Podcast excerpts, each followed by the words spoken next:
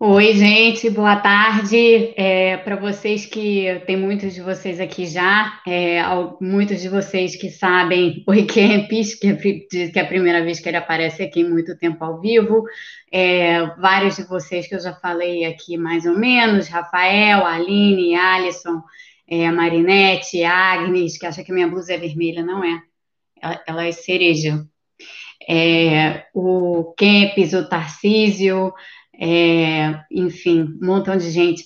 É, como alguns, muitos de vocês sabem, hoje é aniversário do canal, é, são sete meses de falação aí durante uma hora aqui, é, é, bastante tempo, tem, tem uma falação grande, assim, já registrada lá no canal, tem bastante falação em podcast também, então o Alisson, que foi o grande responsável pelo lançamento do canal em formato de podcast.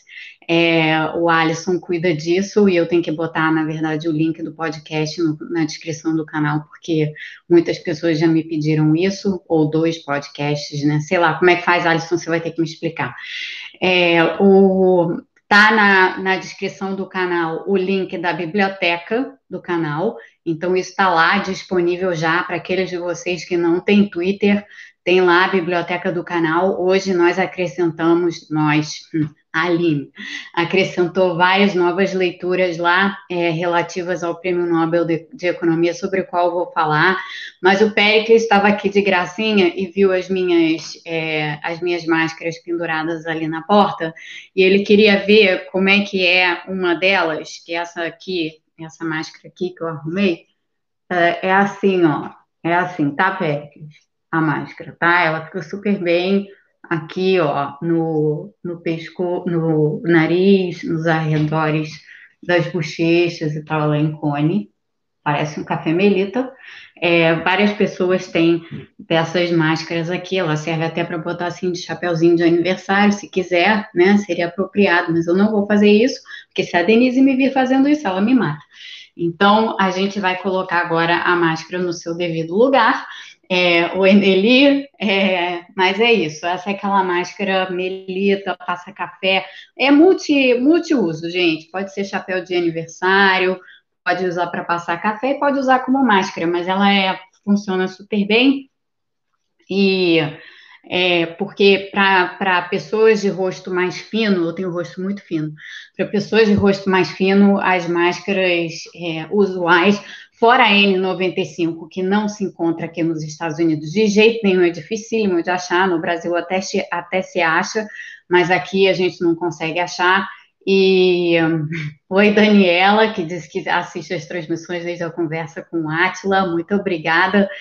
É, mas, enfim, essas N95 aqui a gente não encontra, mas no Brasil tem, e se vocês puderem, usem as N95, principalmente porque aí a situação está complicada e as pessoas não estão respeitando é nada, é, cada vez menos as pessoas respeitam as coisas, então tá, tá bem complicado. Atrás tem um reflexo, o Hugo está perguntando, é o reflexo de uma das luzes que eu tive que colocar aqui, porque Hoje está um dia muito escuro, está chovendo aqui, e por conta da escuridão, eu tive que botar umas luzes extras. As luzes aqui do escritório estão ligadas, mas eu botei mais algumas, porque senão ia ficar muito escuro. Então, o que vocês estão vendo ali atrás é, o, é, é a minha cabeça, ó. Se eu me mexer, vocês veem lá atrás.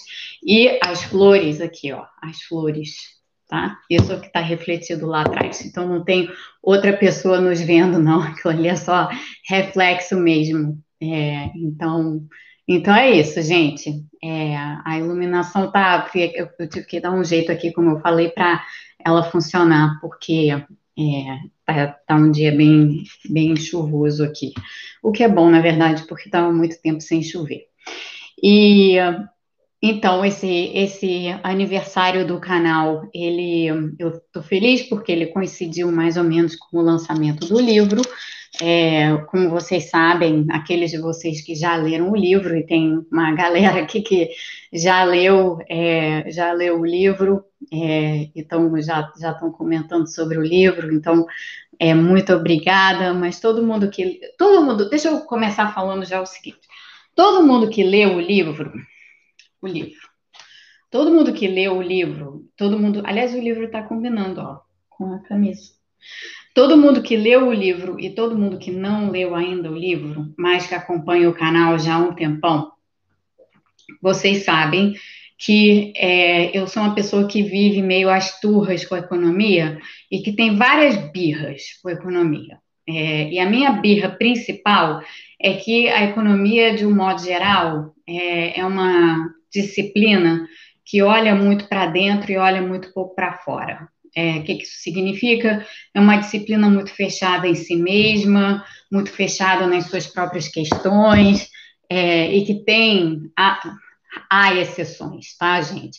Mas que tem, de um modo geral, uma preocupação extrema em solucionar e pensar os problemas internos que muitas vezes não têm aplicações para melhorar a vida das pessoas, que afinal de contas é o que uma ciência social deveria se propor a fazer.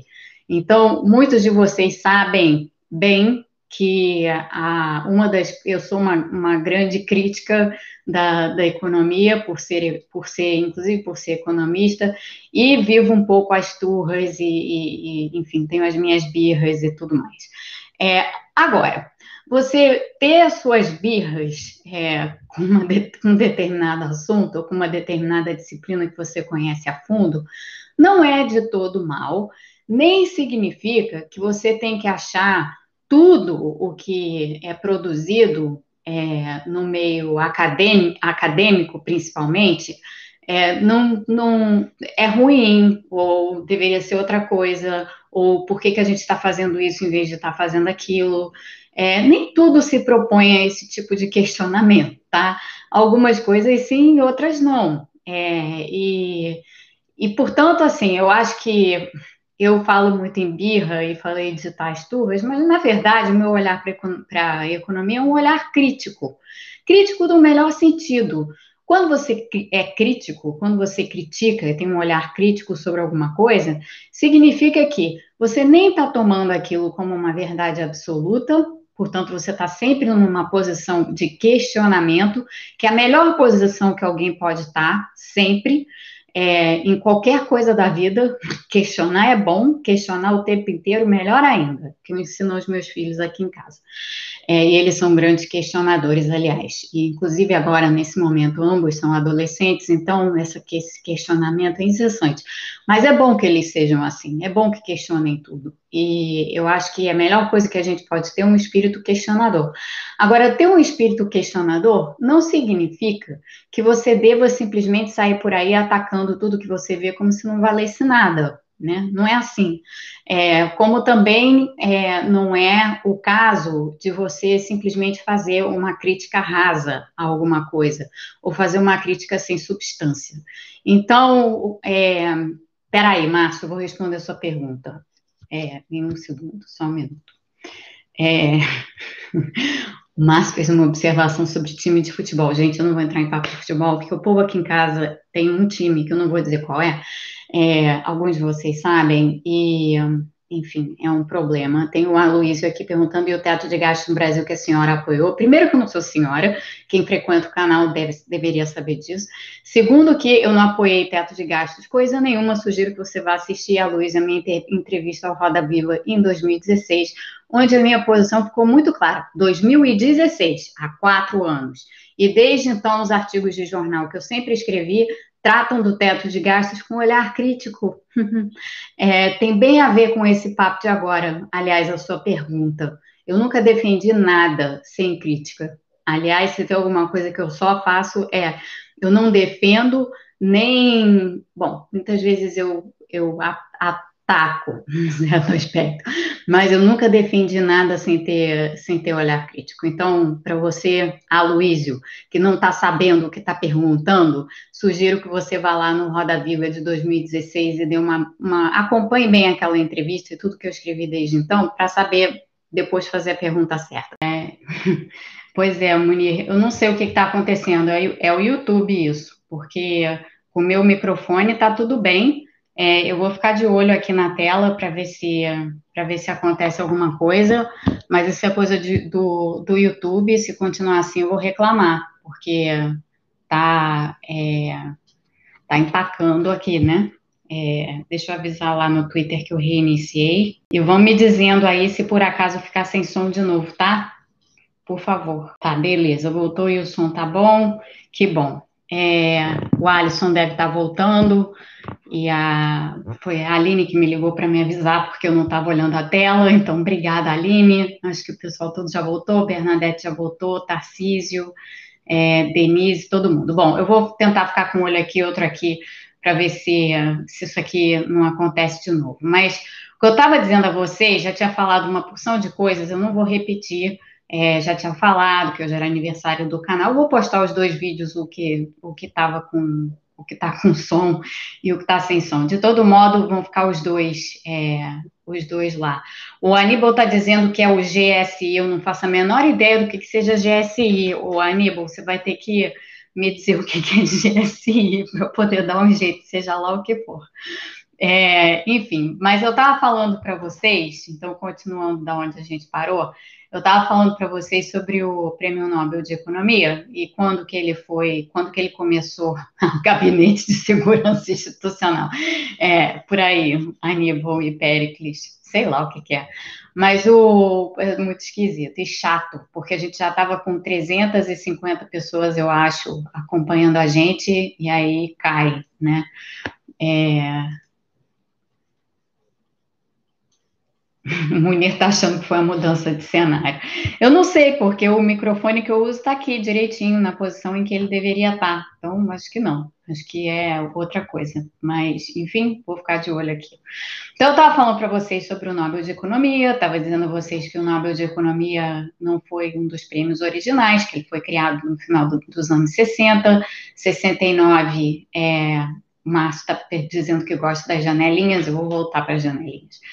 É, em 69, o, o, o prêmio foi dado pela primeira vez, foram dois vencedores na ocasião, assim como foram dois vencedores hoje. E sobre o, o prêmio em si e sobre as premiações, eu estava dizendo a vocês o seguinte: que nas redes sociais, principalmente no Twitter, tanto no Twitter do Brasil quanto no Twitter é, daqui, está tendo uma celeuma esse, essa premiação de hoje. Gerou uma mega celeuma é, entre os economistas, porque, se vocês não repararam, economista é um bicho que gosta de celeuma, vou te contar. É, e, e, ninguém para quieto, e principalmente nesses tempos é, divididos de hoje, é muita coisa que gera celeuma em, em economia, meu Deus do céu. E, e, enfim, mas isso é verdade na academia de um modo geral, eu acho.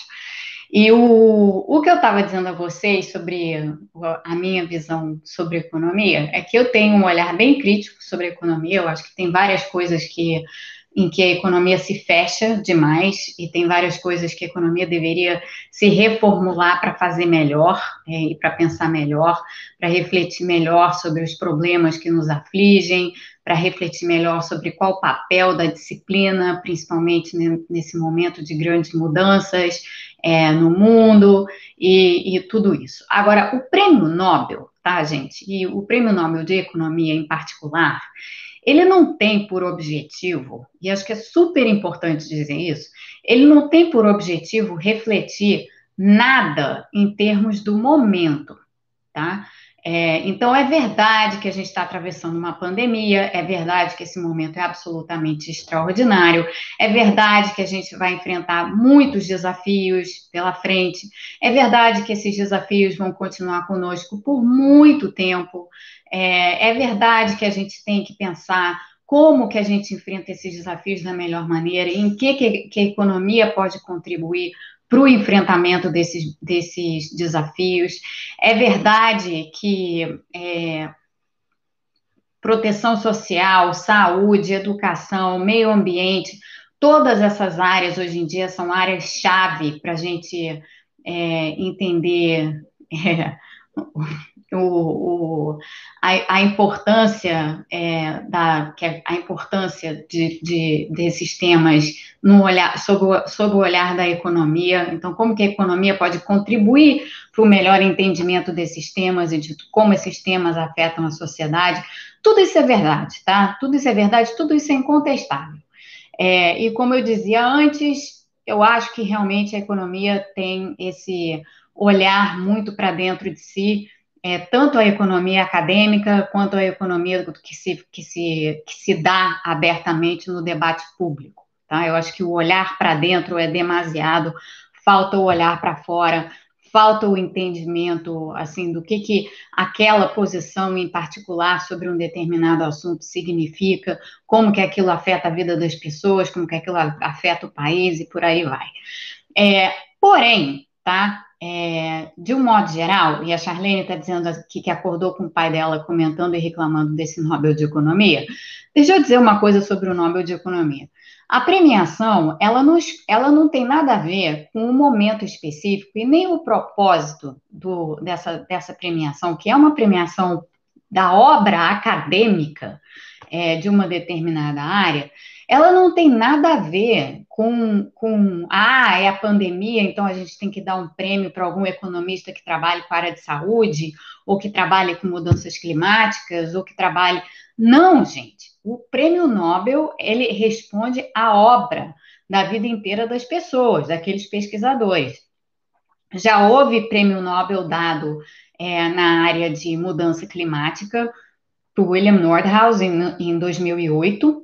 É, já houve Nobel dado para, enfim, pessoas que estudam desenvolvimento, estudam pobreza e distribuição de renda, o do ano passado, foi dado para Esther Duflo e para o Abhijit Banerjee, é, que são dois economistas, foram três pessoas, na verdade, esses são o casal, mas que estudam precisamente esse, esses, esses temas e que, por estudarem precisamente esses temas é, e, e terem uma, uma obra é, nesses, nesses temas mereceram o Nobel do ano passado. Todo mundo ficou muito entusiasmado, porque afinal de contas são temas que são caros para nós, é, temas de pobreza, distribuição, como é que você melhora a vida das pessoas, é, e eles, a contribuição deles foi essa. Mas o prêmio Nobel de hoje não é menor é, de nenhuma forma porque ele não foi dado para alguém que estuda pobreza, ou porque ele não foi dado para alguém que estuda mudança climática, ou porque ele não foi dado para alguém que estuda, que, que é da área de economia da saúde, por exemplo. Existe um ramo da economia que se chama economia da saúde. Ele não é maior ou menor por causa disso, não, tá?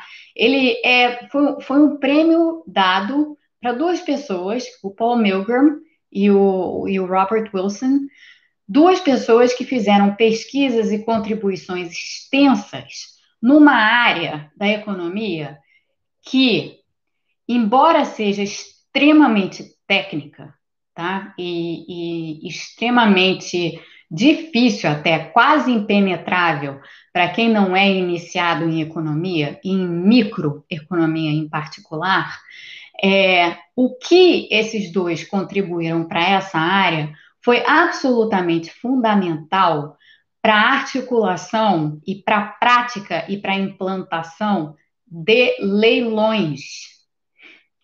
É, então, o, uma coisa que eu preciso que eu preciso enfatizar aqui é o seguinte: o prêmio foi dado para esses dois, o Paul Milgram, os dois são da Universidade de Stanford, é, o Paul Milgram já fez diversas contribuições em outras áreas também, mas a área principal dele é desenho de leilões.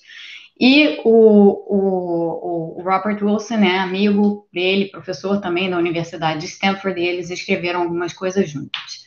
juntos. Mas, para além disso, o Paul Milgram tem uma obra muito extensa na área, numa outra área que se chama desenho de contratos e desenho de incentivos, desenho de contrato e de incentivos, que tem a ver com teoria de leilões, e que, para vocês verem, muito me ajudou, é, todo, tudo que toda a obra dele, muito me ajudou na minha tese de doutorado, que não teve nada a ver com esses temas. A minha tese de doutorado foi sobre crises financeiras. Aliás, eu vou mostrar minha tese do doutorado para vocês, porque esse foi o livro que eu não mostrei para vocês na semana passada. Fiquem aqui.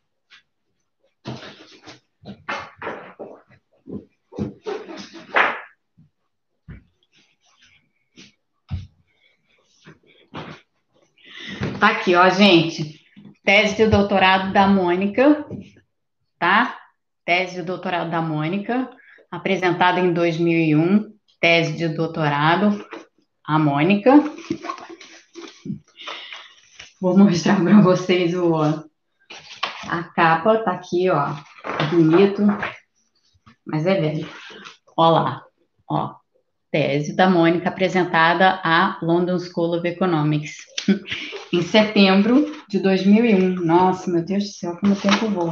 Depois eu conto essa história dessa tese para vocês, porque ela tem uma história. Foi setembro de 2001, gente. O que mais que aconteceu em setembro de 2001, hein? Pois é, já, já conto já essa história. Mas o, o fato é, tá todo mundo escutando primeiro? Tá todo mundo ouvindo? O som tá de boas? Só perguntando. Tá, beleza. Então tá. É, o título da tese, a Agnes está perguntando, é Assimetria de Informação, Crises Financeiras e a Conta Corrente. Título um pouco hermético, mas ela é uma tese metade teórica e metade empírica, mas ela foi sobre, sobre essencialmente sobre crises bancárias e, e crises financeiras. É, não, não dá para saber minha idade, não, porque eu posso ter terminado essa tese super novinha. Como é que você vai saber, ô Carlos Rui? Então, não dá para sacar a ideia, a idade da professora pela o ano de defesa da tese, tá? É, mas o. Deixa eu contar a história da tese, vai? Aí depois eu volto para o Nobel de Economia. A história da tese foi o seguinte: essa defesa dessa tese estava marcada para acontecer no dia 19 de setembro de 2001. Só que no dia 11 de setembro de 2001, teve um ataque terrorista, né? É, e eu estava aqui em Washington e a minha orientadora, uma, a minha orientadora estava em Princeton, uma das pessoas da minha banca estava em Londres e a outra pessoa da minha, da minha banca estava na Escócia. Então, não é difícil imaginar que nenhum de nós é, conseguiu estar na, na LSI, na, na London School of Economics, no dia da tese, que era 19 de setembro. Ninguém conseguiu voar, porque, para aqueles que se lembram, na, na época, bom, na, quando teve, quando aconteceram os ataques, os aviões ficaram, os aeroportos fecharam, não tinha, não tinha voo, né? Ficou um tempão sem ter voo. Então, o que acabou acontecendo é que o. A Leda está dizendo que eu ainda não estou na idade de esconder a idade. Isso, daí tem uma história que Tereza não está aqui. Se Tereza estivesse aqui, vocês iam gostar de ouvir.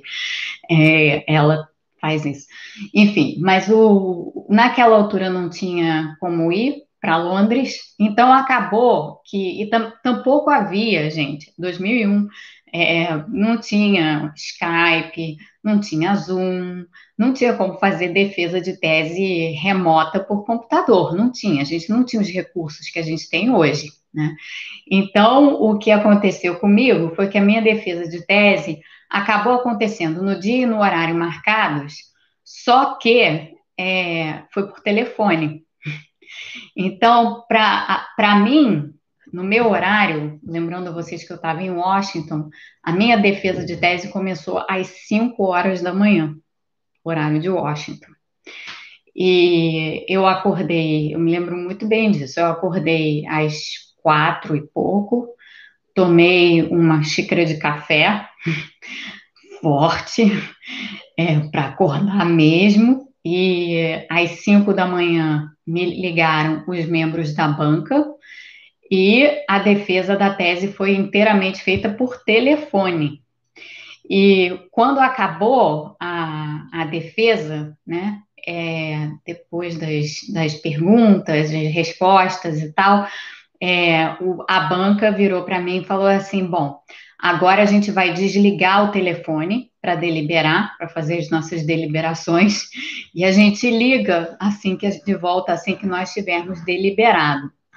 É, eu não tive que sofrer tanto assim, eu não esperei tanto assim, foram uns 10, 15 minutos de espera, mas vocês podem imaginar que foi é, a espera mais, uma das esperas mais angustiantes da minha vida. Você ficar esperando o telefone tocar é, às, sei lá, seis e meia da manhã, foi mais ou menos uma hora e meia de defesa, seis e meia da manhã, é, esperando o telefone tocar para saber se você tinha passado ou não. Enfim, deu tudo certo, é, eu passei com muito bem, é, sem precisar, inclusive, fazer modificação nenhuma na, na tese. Geralmente, você, quem já defendeu tese, sabe que normalmente você precisa fazer uma, outra modificação, mas eu não tive que fazer modificação nenhuma. Sim, Maurício, foi tudo pelo telefone. É, e quando acabou, eles, enfim, a banca me deu as, os, os, parabéns, as congratulações e tal.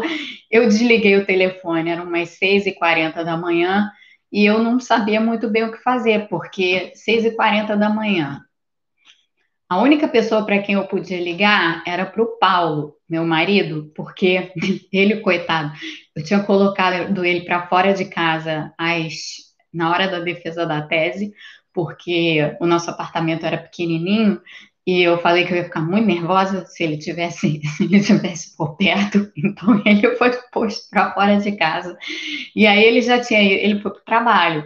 E aí, quando acabou a defesa de tese, eu liguei para ele e disse que, que disse, né, que tinha passado e tal. A gente comemorou pelo telefone, tudo pelo telefone. E depois a gente comemorou mais tarde, quando ele chegou em casa. Mas o fato é que a essa hora da manhã eu não tinha nem para quem ligar. Eu não podia ligar para minha mãe para contar para ela, porque estava cedo demais, ela estava dormindo. Eu não podia ligar para os meus amigos para contar para eles, porque era muito cedo e eles estavam dormindo. Enfim, foi, foi meio anticlimático, assim, num certo sentido. Mas é, o Munir está dizendo que o Paulo é um santo. O Paulo é um santo, gente. É, isso ele realmente. E, e aí, enfim, a, a defesa a defesa da tese foi assim, tá? Eu não cheguei nem a tomar café da manhã antes, só fui tomar café da manhã depois. É, mas essa é a história, uma, uma, a história da minha tese que eu conto sempre, porque pelo telefone, defender uma tese por telefone eu não recomendo a ninguém. Não é nada agradável é, defender por Zoom e tal, já é outra coisa que você vê as pessoas do outro lado, né? Mas por telefone é, é ruim. Voltando ao Nobel. Então, esses dois que venceram o, o Nobel venceram pelas contribuições que eles fizeram nessa área de teoria dos leilões. Aí se a gente vai pensar assim, ai, mas teoria dos leilões, que coisa nada a ver. Não, porque aí vamos, vamos, vamos, vamos voltar à história. Né? Lembra que na sexta-feira, eu acho, eu falei para vocês da importância da história e a importância do contexto histórico. Como é relevante a gente conhecer o contexto de certas coisas. Os leilões. Tem um livro espetacular que foi publicado em 1967 é, sobre que se chama Auctions and Auctioneering, para quem não sabe, auction é o nome de para leilão em inglês. É, auctioneering é o ato de leiloar. É, então, esse livro se chama isso, Auction and Auctioneering. E o capítulo 3 desse livro, ele é sensacional, porque ele faz um apanhado histórico, assim, sobre os leilões é, e a existência dos leilões e a, a, o, a história dos leilões. E o primeiro registro de um leilão é do, de acordo com esse apanhado histórico desse livro, é do, do século, é do ano, do ano não, do século não, do ano 500 antes de Cristo, na Babilônia, onde o leilão em questão era um, era, era um leilão bastante indigesto para nós mulheres, era um leilão de mulheres, é, mulheres para se casarem com homens de uma determinada estatura na sociedade. Seu primeiro registro de leilão é no ano 500 antes de Cristo. No século, acho que no século 7, no século 6 ou 7 depois de Cristo, tem vários registros de, leilões, de leilões na China, e esses eram leilões é, em que o que se leiloava eram os pertences de grandes monges budistas que haviam falecido. É, então, na China tem, assim, nesse livro tem um, um histórico super interessante é, sobre, sobre, sobre enfim, os leilões na China é, nessa, nessa altura. E por aí vai, tá, gente? Leilão, a gente tem a história dos leilões cobre 2.500 anos. Pare e pensa nisso. 2.500 anos. Agora, por quê? E qual é a, qual é a, a, importância disso? Por que, que entender leilões, saber desenhar leilões, teoria de leilões, que, como eu dizia antes de nós sermos interrompidos pela falta de som do YouTube, que eu acho que é o que está acontecendo, é, por que, que o, o, os leilões, o, qual é, por que, que eles têm essa Primeiro, acho que a relevância histórica eu já expliquei para vocês, mas por que, que tem toda uma área dentro da economia que estuda leilões? É, essa área dentro da economia que estuda leilões existe por razões que eu vou dizer já já, mas deixa eu falar de uma coisa sobre essa área. Essa é uma área super técnica, como eu falava antes, é uma área bem densa, é, com, com, muita microeconomia, então a, essa, essa é uma área puramente micro, microeconômica, em que você tem tanto teoria quanto aplicação, né? Porque leilões são coisas que você vai desenhar e vai aplicar para alguma coisa. É, então, é uma área absolutamente fascinante, muito difícil, é, quase impenetrável para quem não tem uma certa iniciação na economia, é, uma certa iniciação com é, conhecendo muitas das das técnicas e não só isso, mas assim, pensamento teórico. É, então, é uma área difícil, é uma área de difícil acesso, é uma área difícil para você explicar para o público em geral o que, que se faz nessa área, não é fácil. É, mas, de todo modo, é fascinante e tem aplicações muito relevantes, inclusive relevantes para o contexto atual. Então, para o povo todo que saiu dizendo, ah, isso daí não tem nada a ver com o que está acontecendo agora, o Nobel devia ter ido para alguém que trabalha na área de, né, na área de economia da saúde, na área de, de economia, é, enfim, na área de, de meio ambiente, ou seja lá, ou na área de proteção social, seja lá o que for. Gente, leilão está em tudo, tá? Leilão está em tudo.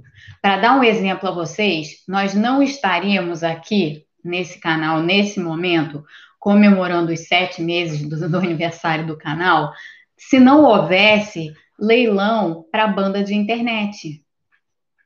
Então, vocês todos estão na internet, têm acesso a 4G, 3G, seja lá o que G for, exatamente porque daqui a pouco será 5G, exatamente porque isso essa, esses leilões são conduzidos pelo governo para alocar essas bandas de, de transmissão na internet. E o desenho específico do leilão para esse tipo de mercado é, foi feito pelo Paul Milgram e pelo. não para a internet, mas para as frequências de rádio, mas foi feito pelo Paul Milgram e pelo Robert Wilson. Então, é, é claro que é relevante. É claro que é relevante, porque pensem bem, não tivéssemos nós leilões de banda de internet, como é que nós estaríamos nos virando no trabalho hoje que tem que ser todo online? Como é que nós estaríamos fazendo as nossas videoconferências por Zoom? Como é que nós estaríamos fazendo aqui essas conversas no canal? Como, como que isso ia se dar? Nada disso ia acontecer. Nada. Então, é óbvio que é de, extrema relevância. Isso para não falar que os leilões são necessários em diversas outras áreas. Os leilões são necessários, por exemplo, em qualquer compra pública. Qualquer compra governamental, e as compras governamentais, elas são feitas por todos os governos, qualquer compra governamental é um leilão, é feita por meio de leilões. Qualquer obra pública, se a gente for pensar em investimento em infraestrutura, como é que você faz? Como é que você aloca os direitos a explorar isso ou aquilo, dependendo do tipo de infraestrutura que é? É por meio de leilões. Então, assim, os leilões são ubíquos, tá? E os leilões são extremamente necessários para fazer muitas coisas funcionarem. Sem eles, poucas coisas, muitas coisas não funcionariam tão bem. Por quê? Aí vem a, a, a, a grande é, parte interessante dos, dos leilões. Os le... O que, que, são os leilões no fim das contas? Tá? A gente, quando pensa em leilão, a gente já pensa logo em, né, em filme, leilão de obra de arte, é, todo mundo sentado ali numa sala super elegante, na Sotheby's, ou seja lá o que for, é, com as obras de arte sendo leiloadas, cada um gritando seu preço, levantando sua plaquinha, e no final o leiloeiro lá na frente com o, com o martelinho, né? é, dizendo quem foi que levou, quem foi que venceu. Isso é um, esse é o, o tipo de leilão mais simples que tem. Tem diversos desenhos de leilão tá, gente? E a contribuição desses dois que ganharam o Nobel de hoje é uma contribuição para desenhos muito específicos de leilões, em particular para coisas e que como frequências de rádio ou frequências de internet que são híbridos entre bens públicos e bens privados, que tornam exatamente os, os leilões muito mais complicados do ponto de vista é, de qual é o preço que você vai dar para um serviço desse tipo? Qual é o preço que você dá para uma licença de, de para explorar uma determinada frequência de rádio ou uma determinada banda de internet? É, então, os, leilões, os leilões por excelência, Tarcísio está lembrando do o leilão da banda 5G.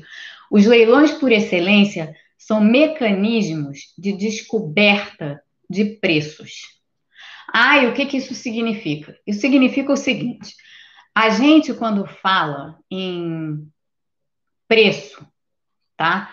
A gente já está diretamente acostumado e, e toma como dado que o preço é resultado da interação entre demanda e oferta. O que é verdade. O preço, de fato, é resultado da interação entre demanda e oferta. Mas o que está por trás dessa interação entre demanda e oferta? O que, que realmente determina o preço de alguma coisa? E essas perguntas, é, que até hoje são pesquisadas, que são assim a essência, a base de qualquer coisa para você entender economia, é, elas começaram a ser feitas lá atrás, no século XIX, quando a economia começou a nascer como uma disciplina mais separada da filosofia moral, tá? do que ela era na origem, na origem smithiana dela. É, então, o, um dos primeiros, e, um, ele é um, foi um excepcional economista, Léon Walras, é, francês. Walras desenvolveu uma teoria sobre os leilões para explicar da onde vinha a demanda e da onde vinha a oferta. Então, essencialmente, a pergunta que ele estava se fazendo e a teoria que ele elaborou foi: a pergunta que ele se fez foi, tá, tem um preço, da onde veio o preço? Como é que a gente estabelece o preço? Como é que a gente pensa teoricamente no preço? O que, que significa preço? Então, ao se fazer essas perguntas, ele, ele, ele teorizou e, e, e, e a partir daí é, muita, muita coisa foi construída a partir dessa percepção, mas ele teorizou um funcionamento de mercado, um funcionamento dos mercados, que tinha uma ideia direta, uma conexão direta com os leilões. Tanto assim que existe a teoria valrasiana dos leilões, tá? É, ou chama, os, os, os chamados leilões valrasianos. Só para vocês terem uma ideia a, a, o quanto remonta essa ideia é, na, na economia. E, essencialmente, o leilão, o que ele faz é o seguinte: você tem, na essência, três maneiras de determinar preço distintas. Uma maneira de você tentar determinar preço é você, como produtor, simplesmente colocar lá um preço. Então, você chega lá e diz assim: essa caneta aqui, você quer comprar essa caneta, ela custa 5 dólares. Aí ele posta o preço, o preço está postado. 5 dólares para essa caneta. Aí você vai esperar para ver se alguém vai vir comprar essa caneta aqui com 5 dólares. Se alguém aparecer e comprar, demanda igual oferta, preço 5 dólares. Se ninguém aparecer para comprar, não tem mercado a 5 dólares para essa caneta. Então você tem que postar outro preço. Aí vamos supor que você posta 4 dólares. E assim por diante, até você chegar num preço para o qual existe um comprador. Essa é uma maneira de você fazer esse processo de descoberta de preços. É uma maneira super ineficiente, porque você vai ter que ficar testando, testando, testando inúmeras vezes, até você chegar à conclusão sobre o que, que as pessoas estão de fato dispostas a pagar por essa caneta. Outra forma é você chegar lá, uma, um esquema bazar. Imaginem assim, bazar. É, você está lá, você é o dono de uma tendinha que vende canetas. E estão lá os clientes chegando. E vai rolar um processo de barganha. Eu vou começar, eu sou a vendedora, vou começar dizendo assim: eu quero 5 dólares por essa caneta. Aí você vai virar e vai falar para mim assim: não, eu só pago 4 dólares e 95. Aí eu vou enrolar, enrolar, vou falar assim, ok, por 4 dólares e 90, vai. Não, 4 dólares e 90 não, vamos para 4 dólares e 80. E assim por diante, até você conseguir vender a caneta. Esse é outro processo de descoberta de preços. É diferente de você postar um preço e esperar os compradores chegarem, envolve um processo de negociação entre o vendedor e o comprador. Você acaba descobrindo qual é o preço no final do dia, nesse processo de barganha, mas ele é um processo de barganha, de novo, muito ineficiente e inaplicável quando você está considerando vários produtos simultaneamente tá? Ou pelo menos muito ineficiente, se você está tá, tá tentando descobrir o preço de vários produtos simultaneamente. O que, que o leilão te permite? O leilão te permite estar tá entre um extremo e outro. Então, o leilão te permite estar tá entre aquele extremo em que você vai postar o preço e só vai mudar o preço se ninguém aparecer para comprar sua caneta. E o outro modelo, que é aquele em que tem negociações acontecendo toda hora, toda hora, toda hora, toda hora, num, num, num loop infinito.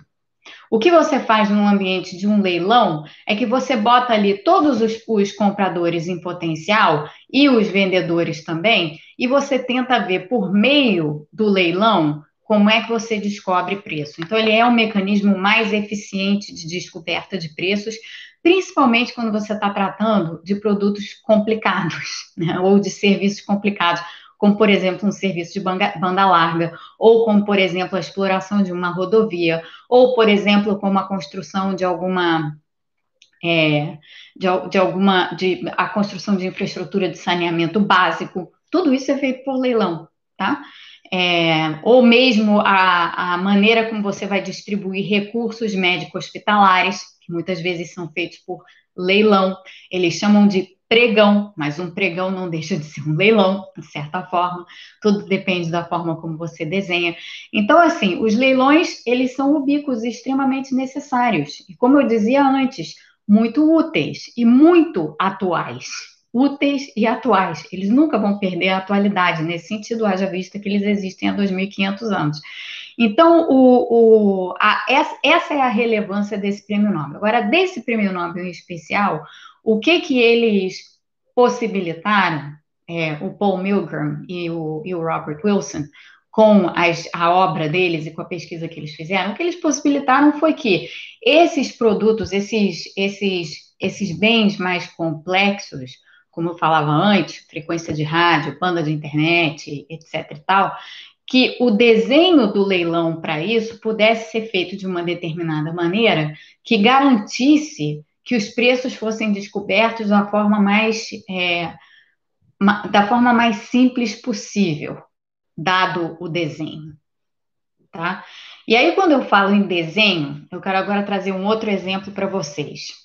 Qualquer pessoa que se aventure a ler sobre, sobre leilão vai vai encarar logo de frente dois tipos de leilão, que são os dois tipos de leilão mais comuns. E aqui tem alguém falando do eBay, é o Marcos que está falando do eBay. O eBay é exatamente, é exatamente um, um, sou exatamente como um leilão virtual, tá? É, mas voltando, os dois é, tipos de leilão mais comuns são o, o que a gente chama do leilão inglês e o leilão holandês. No leilão inglês, as pessoas que estão lá dando ofertas, elas vão aumentando as suas ofertas até chegar numa oferta máxima que ninguém mais é, que ninguém mais quer superar.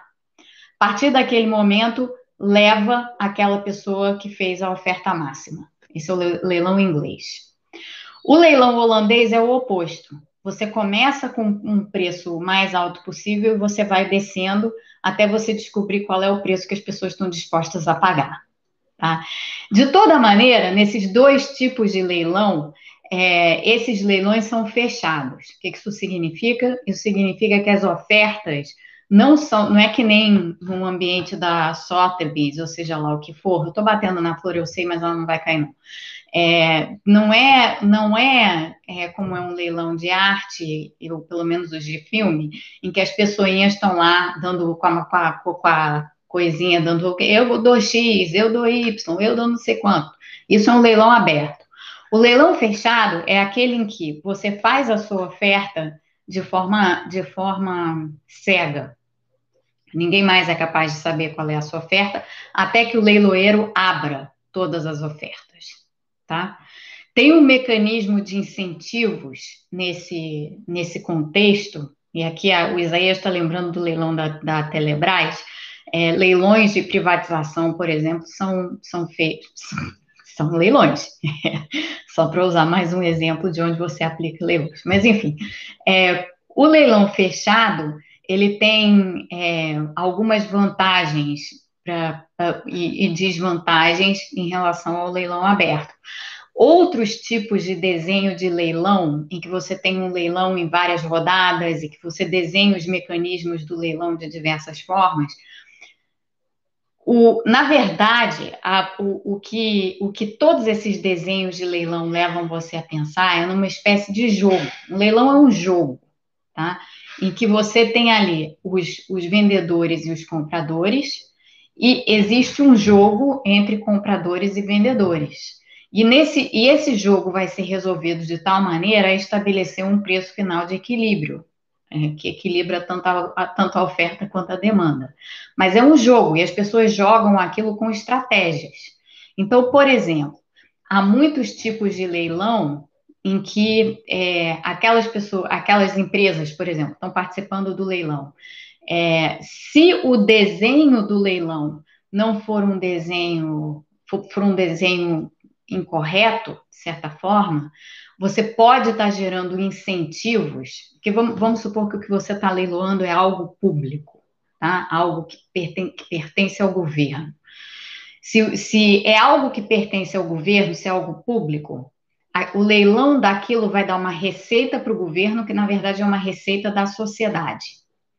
Se você desenha esse leilão de uma forma que toda, todos os participantes vão ter o incentivo de declarar seja em um leilão fechado ou aberto, normalmente um leilão fechado, que o valor daquela coisa que está sendo leilo, leiloada, eles vão ter o incentivo de declarar um valor menor do que aqueles que eles acham que realmente aquilo vale, esse leilão vai estar tá mal feito, porque no final você vai ter uma oferta que vai ser uma oferta para pagar um preço menor do que o que aquela empresa ou consórcio ou pessoas, ou seja lá o que for, acham que aquele bem público realmente vale.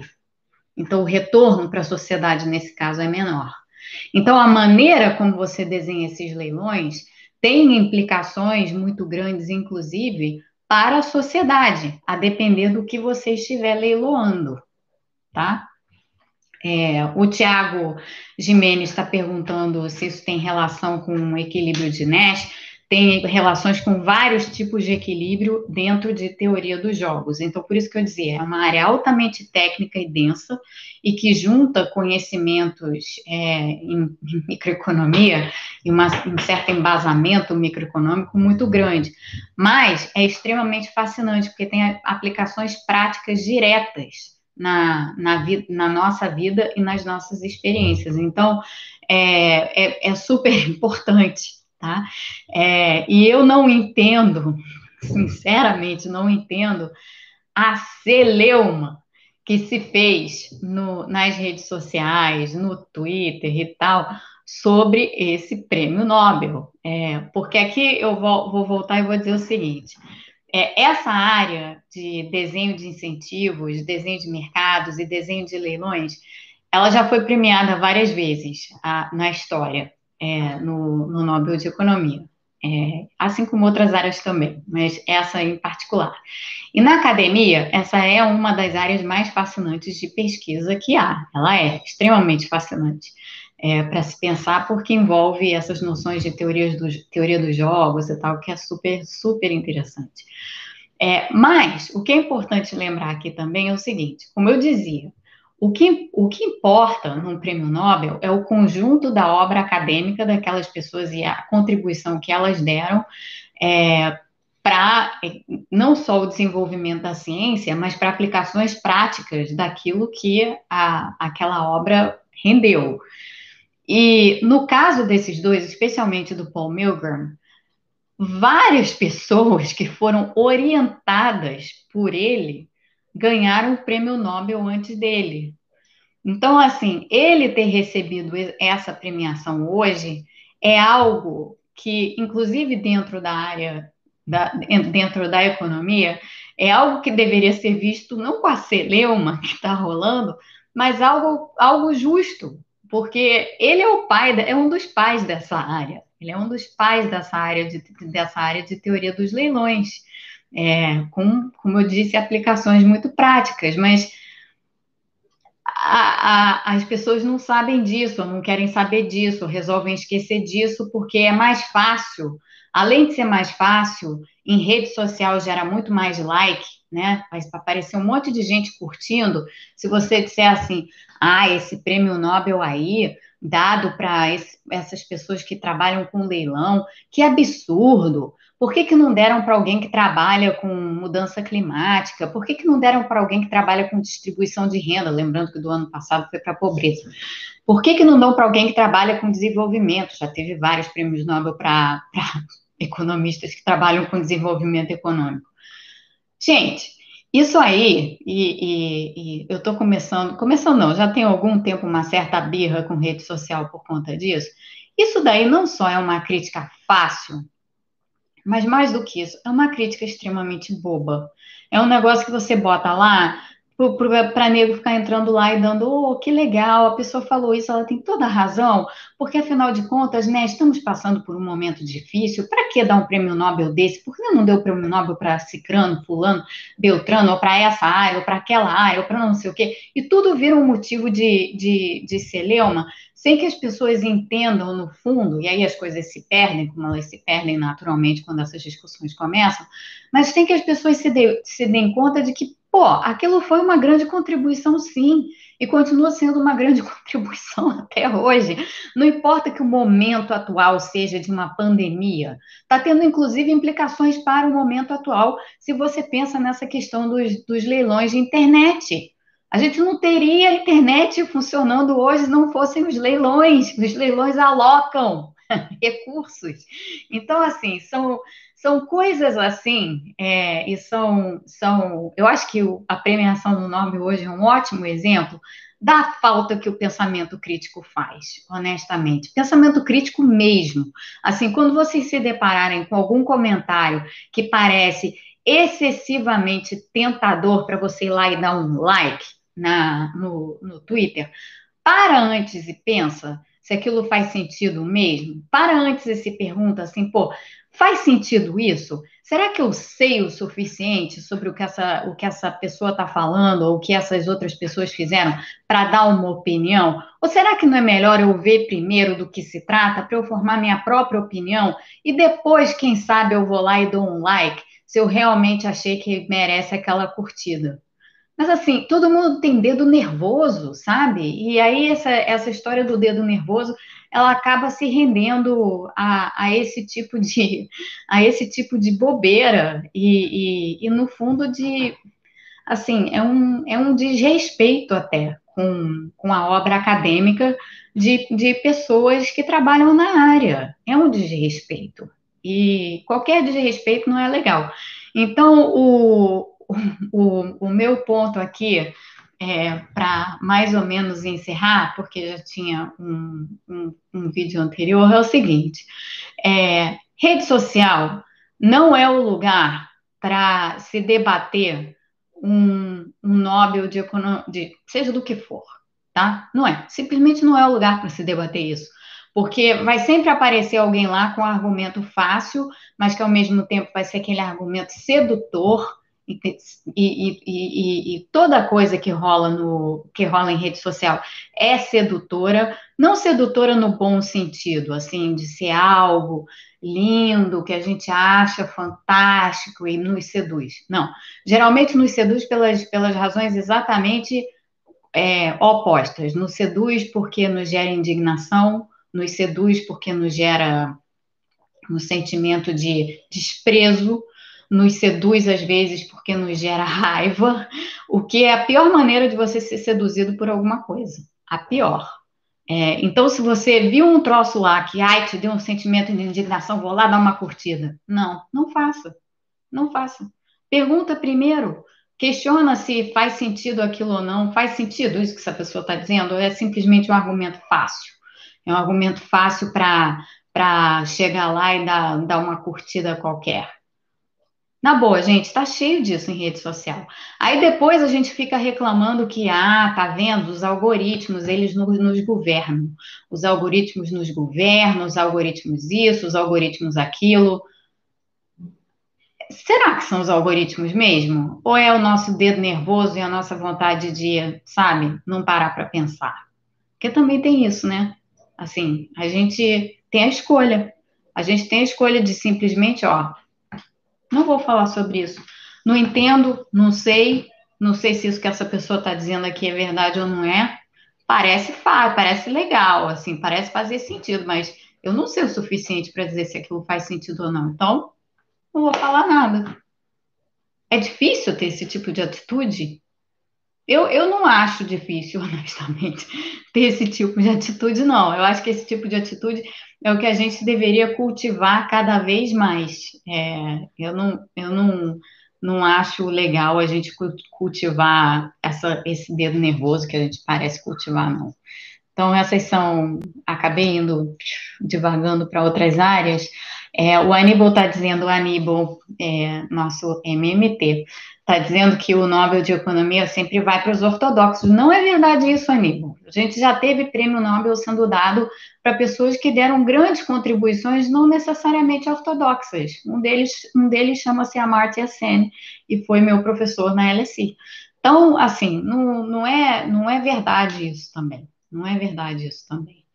E o Diego pergunta por que os economistas divergem tanto. Olha, eu diria que é porque tem um problema de ego grande na profissão.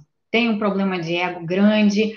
É, não vou entrar a fundo nisso agora, não, porque é um troço chato, chato, e, e que, enfim, existe.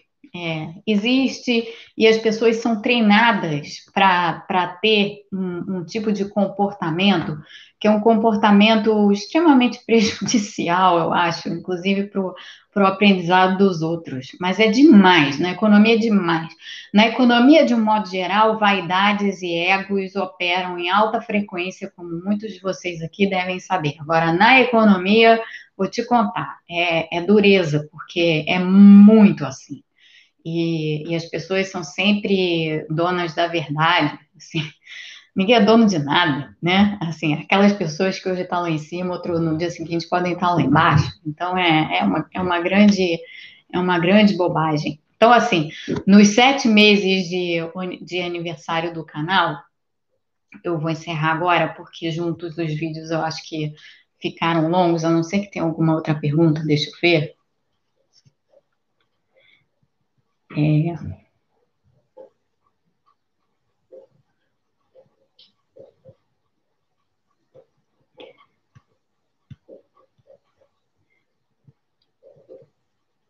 Ah, o Pedrinho tá. Ah, agora que eu vi. Pedrinho tá pedindo um bom livro de teoria dos jogos para gente, de preferência em português. É, teoria dos jogos é uma área super árida, mas tem esse livro que o Sérgio sugeriu, o Sérgio Severo, que é muito bom, Pedrinho, que se chama O, o Andar do Bêbado. Ele não é propriamente sobre teoria dos jogos, mas é um pouco. É, esse vale a pena. É um livro super, super legal. Eu vou é, pe pegar outros aqui, lembrar de outros aqui para passar depois para você, para você, porque teoria dos jogos é uma área muito bacana. É, e não é só em economia, é uma área que é uma área interdisciplinar, porque ela junta matemática, economia, física. O Kemp está lembrando do andar do bêbado também. O andar do bêbado é ótimo. É, vale, vale a pena. E é isso, gente, que eu queria deixar aqui com vocês. Agradecer vocês esses meses todos juntos. É, Para quem chegou aqui depois, é, bem-vindos. É, espero que em alguma oportunidade vocês tenham, é, vocês possam voltar aí nos vídeos anteriores, porque Embora, assim, esses vídeos aqui do canal, eles não tenham necessariamente uma sequência, necessariamente não, mas eles acabam, de certa maneira, tendo, porque coisas que já foram faladas aqui antes eu tendo a não repetir. é porque já está lá, né? E aí vem aquela mania de professor, que é a minha, de ir é, construindo cumulativamente em cima das coisas que já foram faladas antes. Então, é, é eu, eu recomendo muito que vocês que chegaram aqui depois vejam pelo menos alguns vídeos anteriores do canal. Não que eu não vá explicar alguma coisa se vocês não, não sabem ou se, é, enfim, não, não surgirem dúvidas tá? a, a respeito dessas coisas. Então, queria dizer isso. É isso, gente. Então, ó, é, muitos kiwis para vocês. É, não sei se eu tenho kiwi aqui em casa. Grande falha essa, né? Tenho que ir lá ver. É, muitos kiwis para vocês. Espero que vocês continuem por aqui que continuem acompanhando o canal, continuem acompanhando. É, enfim, é sempre um prazer enorme estar aqui com vocês, sempre, sempre. É, eu adoro, faz, faz uma parte boa sempre do meu dia. E hoje é feriado, então, para todo mundo que está no feriado aí, um bom resto de feriado, feliz Dia das Crianças todo mundo é criança um pouco, sempre. Então, feliz, feliz Dia das Crianças para todos vocês, vocês merecem. É, e fica a dica da máscara cone, que eu apresentei no outro vídeo, essa daqui, minha máscara cone, que eu uso, que o Péricles queria ver, que serve, como eu disse, também para passar café e como chapeuzinho de aniversário do canal. Se a Denise estiver aqui, não, Denise, eu não estou encostando a máscara no meu cabelo, tá? Só para você saber. É, é isso. Péricles, arruma uma dessa para você, você vai gostar. Ela é boa. Depois eu te mando o nome do fabricante. É barato também, não é caro não. É, e a Aline está lembrando que parece um que pandêmico. É, parece, parece sim. Gente, parabéns para todos vocês, tá? Super obrigada. Um abraço, fiquem bem.